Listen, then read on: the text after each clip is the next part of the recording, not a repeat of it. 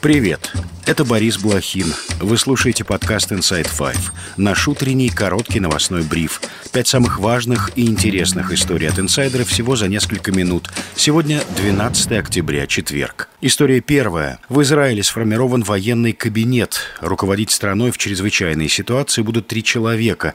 Премьер-министр Нетаньяху, действующий министр обороны Йоав Галанд и лидер партии «Национальное единство», экс-глава оборонного ведомства Бенни Ганс. Там же зарезервировано место для бывшего премьера Яира Лапида, если он проявит такое желание. Нетаньяху и Ганс подчеркнули, что это решение только на время войны. Кроме того, политики пообещали, что до конца боевых действий Кнессет и правительство не будут принимать никаких решений и законопроектов, не касающихся военных действий. Между тем, министр обороны сообщил, что обстановка на границе с сектором Газа стабилизируется, а израильская армия начала уничтожать радикальные джихадистские группировки. Израильские телеграм-каналы сообщили, что в Газе убит Муса Назир, один из высокопоставленных руководителей группировки «Исламский джихад». Боевики Хамаса и Исламского джихада напали на Израиль седьмого октября. По последним данным, в Израиле погибли более тысячи двухсот человек. Более сотни граждан остаются в заложниках у боевиков. По данным палестинской стороны, в Газе погибли более тысячи человек. Войну на Ближнем Востоке прокомментировал российский лидер Владимир Путин. Если уж мужчины решили между собой бороться, пусть борются между собой.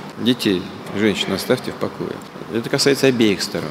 Но вот, удастся ли в ближайшее время как-то успокоить ситуацию, неизвестно, но, но надо к этому стремиться, потому что расширение зоны конфликта может привести к тяжелым последствиям. Путин назвал очевидным провалом США ситуацию на Ближнем Востоке. По его словам, Вашингтон пренебрег механизмами в зоне арабо-израильского конфликта, сделал ставку на материальные потребности людей на палестинской территории. Добавлю, в четверг в Израиле прибывает госсекретарь США Энтони Блинкен. Накануне он заявил, что США предоставит Израилю все, что ему необходимо.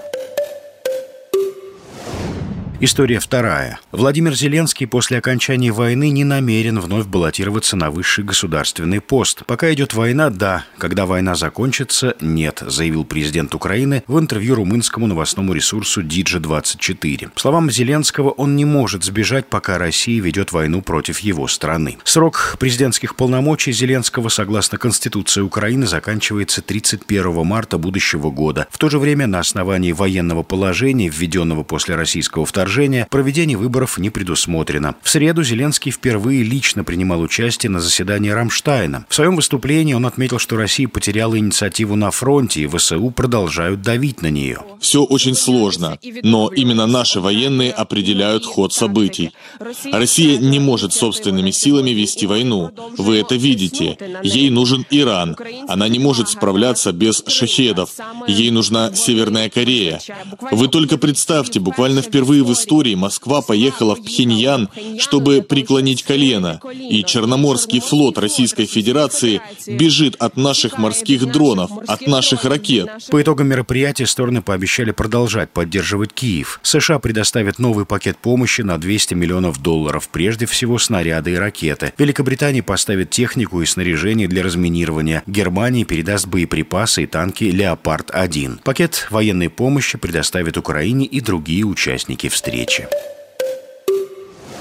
История третья. Суд взыскал с бизнесмена Олега Тинькова двадцать миллионов рублей по иску Олега Дерипаски о защите чести и достоинства. Об этом сообщил адвокат Дерипаски. В мае двадцать второго года олигарх подал иск к Тинькову с требованием взыскать с него два миллиарда рублей. Конфликт между бизнесменами начался с поста Тинькова в Инстаграме. Предприниматель призвал западные страны быть более рациональными и гуманными, чтобы способствовать прекращению войны в Украине. В комментариях к посту один из подписчиков сравнил Тинькова с Дерипаской. Дерипаска и главой ЦБ Набиуллиной. «Но Дерипаска – это олигарх и вор, а я честный предприниматель», – написал в ответ Тиньков. Бизнесмен неоднократно публично осуждал вторжение России в Украину. По его словам, Кремль вынудил его продать Тиньков Банк за три процента от реальной стоимости.